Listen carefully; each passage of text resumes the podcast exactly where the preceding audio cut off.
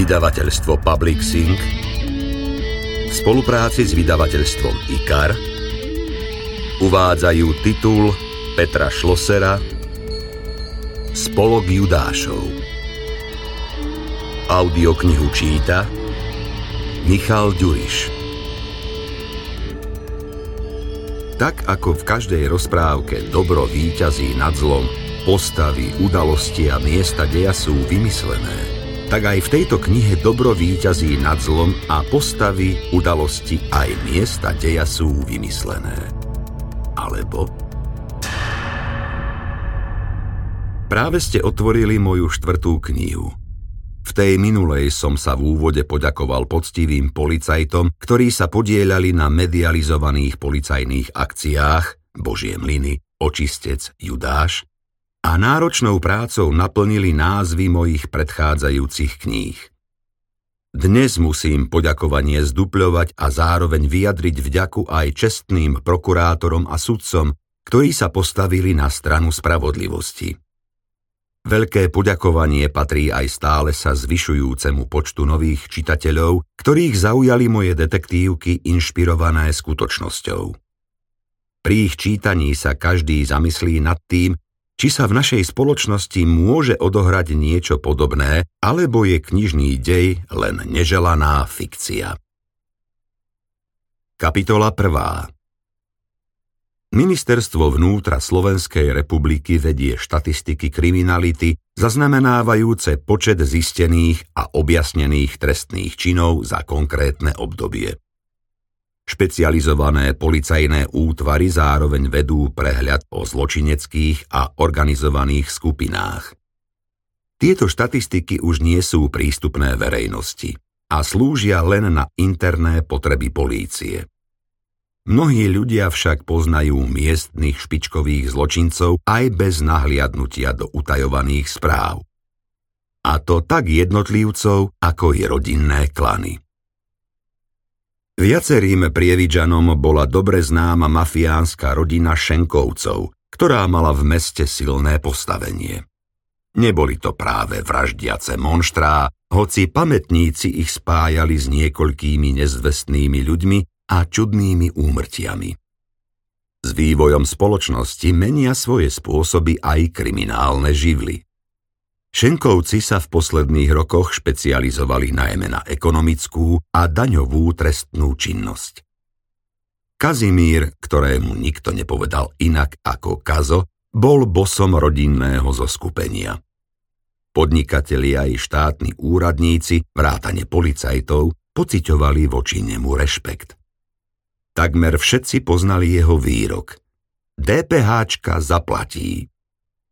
Používal ho vždy, keď mal investovať peniaze alebo sa vybral na dovolenku na ostrov v Karibiku. Jeho najbližšiu rodinu tvorili mladší brat Emil, staršia sestra Gréta a jej syno Dano, prezývaný Dandy. Každý zohrával určitú úlohu. Na Emila bolo písaných niekoľko firiem, ktorých hlavnou náplňou boli fiktívne obchody a čerpanie DPH od štátu. Gréta vlastnila cestovnú kanceláriu spojenú s pôžičkárňou, ktorá prosperovala najmä vďaka smrteľným úrokom. Dandy predstavoval hrubú silu a momentálne sa nachádzal vo vyšetrovacej väzbe. Pri vymáhaní pohľadávky mu ušli nervy Dlžníkovi oprel o hrdlo lovecký nôž s vyhrážkou, že mu vyreže jazyk. Na druhý deň si ho počkali u dlžníka policajti a vzniesli proti nemu obvinenie z vydierania. Jediným členom rodiny, ktorého Kazo držal mimo špinavých kšeftov, bola jeho dcéra Simonka. Láska, pre ktorú by spravil všetko. Kazo bol na ňu právom hrdý, pretože študovala a pracovala vo Viedni. Napriek tomu, že disponoval obrovským majetkom, sám nevlastnil nič. Všetky nehnuteľnosti patrili oficiálne jeho príbuzným. Išlo o poistku. Ak by sa mu niečo stalo, štát ani nikto iný mu nemôže nič zobrať. Aj dom, kde býval, patril podľa katastra Simone. Zálusk na časť majetku si robila aj kazová dlhoročná milenka Iveta, ktorá sa ho držala ako kliešť. Prečo by aj nie? Kúpil jej auto, šperky, šaty, jednoducho všetko, čo potrebovala, aby bola atraktívna. Nemusela ho ani dlho prosiť, bez problémov jej zaplatil i plastickú operáciu prs. Hrudník sa jej zväčšil o jedno číslo, čo spôsobovalo radosť aj jemu. Ľahostajne zapnutým županom, odhaľujúcim vyzývavý dekolt, ho dráždila aj počas raňajok. Mucko, zase budem celý deň sama? Našpúlila provokačne pery. Miláčik, máš predsa rada peniažky, či nie? Áno, ale sama sa tu nudím. Choď do posilky, na kávičku s kamoškami a keď vybavím, čo treba, môžeme ísť na obed. Povedal a odkopol mačku, ktorá sa mu obtierala o nohy. Hlavou narazila do náprotivnej stoličky a bolestivo zamňaukala. Prečo, Lole, stále ubližuješ? Zohla sa poťarbavé biele zviera. Poď moja, Kazo to tak nemyslel. Vzala si ju do lona a hladkala po huňatom kožuchu. Zloži ju, prosím ťa, takmer skríkol. Neznášam mačky a keď už ju musím trpieť, nechcem ju pri stole.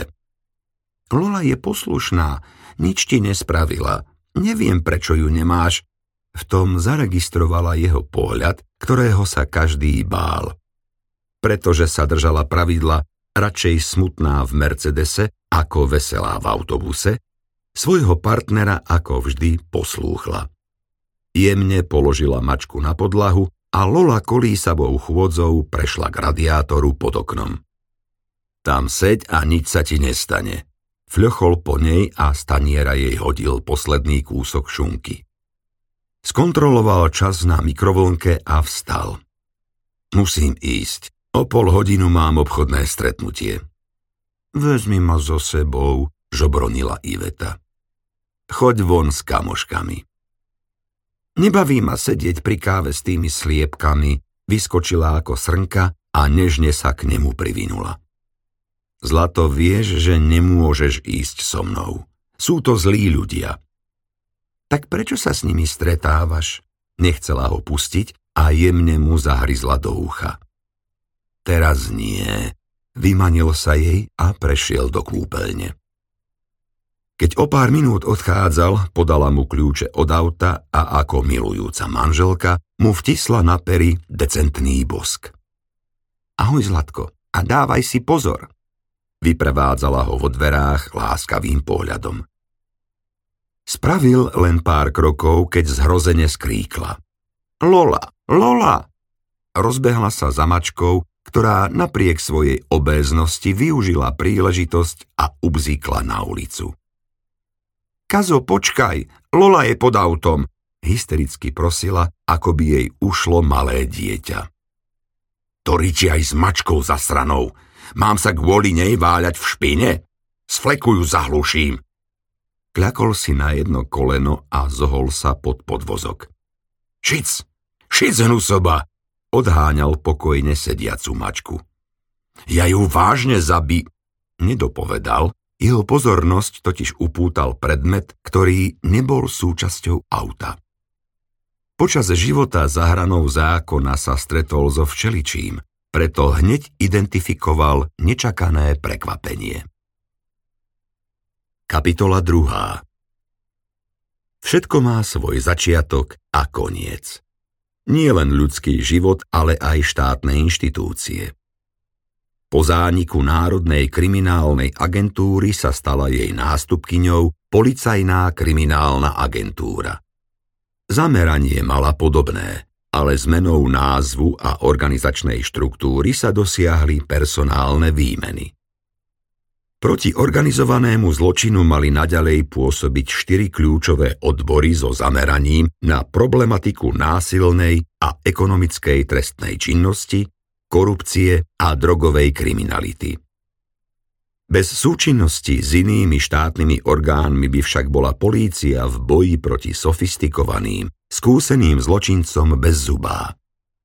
Okrem prokuratúry, finančnej správy a tajnej služby mali policajti Paka perfektne rozvinutú spoluprácu aj so zborom väzenskej a justičnej stráže. Väzenskí dozorcovia mali niekoľko zariadení, kde štvrťročne usporadúvali celoslovenské porady s účasťou všetkých riaditeľov väzníc a kolegov z iných ozbrojených zborov. Jedným z nich bolo rehabilitačné stredisko Bomšení. Na poradách sa pravidelne zúčastňoval aj Julo Tvrdý, zástupca riaditeľa PAKA, ktorý mal v gestii najmä operatívnu činnosť podriadených policajtov. Po vystúpení z auta nedaleko hlavného vchodu zbadal skupinku väzenkýň. Za tie roky už vedel, že ide o odsúdené ženy vykonávajúce pomocné práce v zariadení s najnižším stupňom stráženia. Všetky ho úctivo pozdravili a on im pozdrav slušne opetoval, ako by boli jeho kolegyne. Na recepcii ho už čakal šéf väzenských dozorcov. Čau, starý kamarát! Hoci mu tiahlo na šesťdesiatku, mocne tvrdému stisol ruku. Nazdar, som rád, že ťa po dlhom čase opäť vidím. S radosťou v tvári sa zvítal s priateľom. Dúfam, že u nás aj prenocuješ, kývol na jeho cestovný kufor. Počítam s tým. Keď idem na služobku, vždy sa zbalím na niekoľko dní. To ma teší. Práve máme obedňajšiu prestávku, po nej tri prezentácie a po večeri voľný program pri fľaštičke dobrého vínka. Aspoň mi povieš, ako vidíš súčasnú politickú situáciu. My zajtra pokračujeme a ty si môžeš ísť po raňajkách po svojom. Súhlasím. Podebatujeme a večer ma zoznámiš s novým riaditeľom Leopoldovskej väznice. Máme u ňo ubytovaných niekoľkých klientov, rád sa o nich poinformujem. Poobedňajší program prebehol presne podľa slov šéfa dozorcov. Po večeri chceli viacerí riaditeľia väzníc prehodiť pár vied s tvrdým, ale šéf dozorcov si ho ukradol pre seba. Tak hovor, kto podľa teba padne? Nejaký minister, premiér alebo celá vláda? Reagoval na články a reportáže, v ktorých investigatívni novinári vyslovovali rôzne podozrenia voči niektorým členom kabinetu a čerpaniu peňazí zo zdrojov Európskej únie. Politici zo strany zder možno opäť obalamutia národ sľubmi a situácia sa upokojí, aj keď... Niekto bude musieť položiť hlavu na klád, predpovedal šéf väzenských dozorcov vývoj situácie. Je to jedna z alternatív. Ale vieš, aký sme národ. Hundreme, hundreme, novinári napíšu zo pár pravdivých článkov o skorumpovaných politikoch a život ide ďalej. Veru, lenže korupcia na Slovensku prekročila únosnú mieru a ľudí to žerie čoraz viac. Žerie, žerie, pritakával tvrdý. Dostali sme sa na úroveň najskorumpovanejších štátov vo svete. Verejnosť sa s ňou stretáva denne a my, policajti a politici, ju nevidíme. Sucho sa zasmial. Tak by sa malo vymeniť policajné vedenie, navrhol riešenie šéf dozorcov. Myslíš skorumpovaného prezidenta Libora Kaspera? Toho v prvom rade. Vieš aj za koho? Spýtal sa bez záujmu, pretože v transparentnom konaní by určite zvíťazil ďalší politický nominant. Lucian Tulip, šéf generálnej inšpekcie, by bol dobrým kandidátom. To je ako vymeniť ostraté trenky za ostraté slipy. Výmena prebehne, ale riť štípe ďalej. Neodpustil si komentár tvrdý, lebo dokonale poznal policajné prostredie. Hneď sa však zháčil, keďže Tulip mal medzi riaditeľmi väzníc dobré kontakty a nechcel, aby sa mu jeho výrok dostal do uší. Možno by to však bolo lepšie, snažil sa napraviť chybu. Výmenu by privítalo veľa policajtov. Vieš, že s Kasperom sa neráčime. Ak by padol, strelím šampus. Ty by si bol najradšej, ak by padol a stal sa klientom niektorej z našich väzníc. Smial sa šéf dozorcov. To by bola paráda, ale momentálne je to neuskutočniteľné. Radšej mi povedz, čo to pijeme za fajnové vínko. Nechcel zbytočne politizovať, chytil pohár za stopku a mierne si odpil. Kvalitný mok so značkou chudý. Vyrába ho môj priateľ z Vinohradov nad Váhom. Chutí ti? Je dokonalé, uznanlivo pokýval hlavou. Od susedného stola k ním podišiel zrelý 50 riaditeľ Leopoldovskej väznice. Páni, môžem si prisadnúť? Podal si s tvrdým ruku a keďže si všetci prítomní týkali, po štrngnutí ich šéf dozorcov predstavil krstnými menami. Z politicko-personálnej témy prešli na pracovnú. Vo väznici, ktorú riadil, boli desiatky väzňov, ktorých posadili za mreže tvrdého podriadení. Spomínali sa viaceré mená. Riaditeľ väznice bol dobre zorientovaný aj napriek krátkemu času vo funkcii. Na druhý deň čakal účastníkov nabitý program, preto sa pred polnocou vytratili do izieb. Ráno sedeli všetci čerstvo oholení za stolmi a pri raňajkách si doplňali energiu. Obsluhovali ich väzenkyne odpikávajúce si tresty za menšie delikty a nedbanlivostné trestné činy. Julo, včera som ti zabudol povedať jednu pikošku, spomenul si šéf dozorcov. Niečo k tomu dobrému vínu? Nie, nie, pokrútil hlavou. Z Leopoldova dnes spúšťame jedného väzňa. Bol v zmiernenom režime a pomáhal vo šetrovni. Vlastne tam mal aj izbu. Včera si dozorca pri jej odovzdávaní všimol, čo má nalepené na skrini. Čo asi? Holé baby, typoval tvrdý bez záujmu. Kdeže? Celkom iné výstrižky. Na všetkých je minister vnútra. Tvrdý spozornil. Minister? Takmer mu zabehlo. Prečo práve on? Dozorca mu položil rovnakú otázku. Chlap sa len zasmial, vraj ho uznáva pre jeho výroky. Blbosť. To si myslel aj dozorca.